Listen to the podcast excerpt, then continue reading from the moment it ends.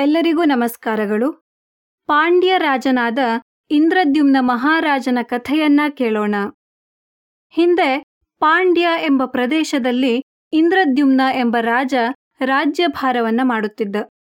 ಈತ ಮಹಾವಿಷ್ಣುವಿನ ಭಕ್ತನಾಗಿದ್ದ. ನಿರಂತರ ಮಹಾವಿಷ್ಣುವಿನ ಸ್ಮರಣೆಯಲ್ಲಿ ತೊಡಗಿರುತ್ತಿದ್ದ. ಒಮ್ಮೆ ಇಂದ್ರದ್ಯುಮ್ನ ಮಹಾರಾಜ ವಿಶೇಷವಾದ ವಿಷ್ಣು ಪೂಜೆಯನ್ನ ಕೈಗೊಂಡ. ಆ ಸಂದರ್ಭದಲ್ಲಿ ಆತನಲ್ಲಿಗೆ ಅಗಸ್ತ್ಯ ಮಹರ್ಷಿಗಳು ಆಗಮಿಸಿದರು. ವಿಷ್ಣು ಪೂಜೆಯಲ್ಲಿ ವ್ಯಸ್ತನಾದ ಕಾರಣ ಮಹಾರಾಜ ಅಗಸ್ತ್ಯ ಮಹರ್ಷಿಗಳನ್ನ ಯಥೋಚಿತವಾಗಿ ಗೌರವಿಸಲು ಸಾಧ್ಯವಾಗಲಿಲ್ಲ. ಇದರಿಂದ ಅಗಸ್ತ್ಯರಿಗೆ ಅವಮಾನವಾಯಿತು. ತನಗೆ ಅಗೌರವವನ್ನ ಮಾಡಿದ ರಾಜನನ್ನು ಅಗಸ್ತ್ಯರು, ನೀನು ಗಜಜನ್ಮವನ್ನ ಪಡೆ ಎಂದು ಶಾಪವನ್ನ ನೀಡಿದರು.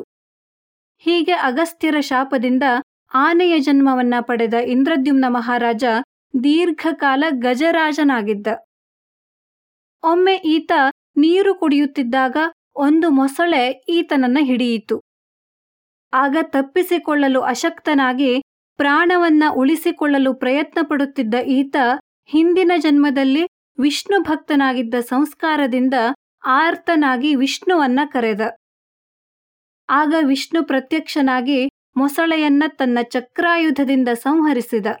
ಹಾಗೆಯೇ ಮಹಾವಿಷ್ಣುವಿನ ದರ್ಶನದಿಂದ ಇಂದ್ರದ್ಯುಮ್ನ ಶಾಪ ವಿಮೋಚನೆಯಾಗಿ ಪೂರ್ವ ಪುಣ್ಯದ ಫಲದಿಂದ ವಿಷ್ಣು ಸಾಯುಜ್ಯವನ್ನ ಪಡೆದ. ಧನ್ಯವಾದಗಳು.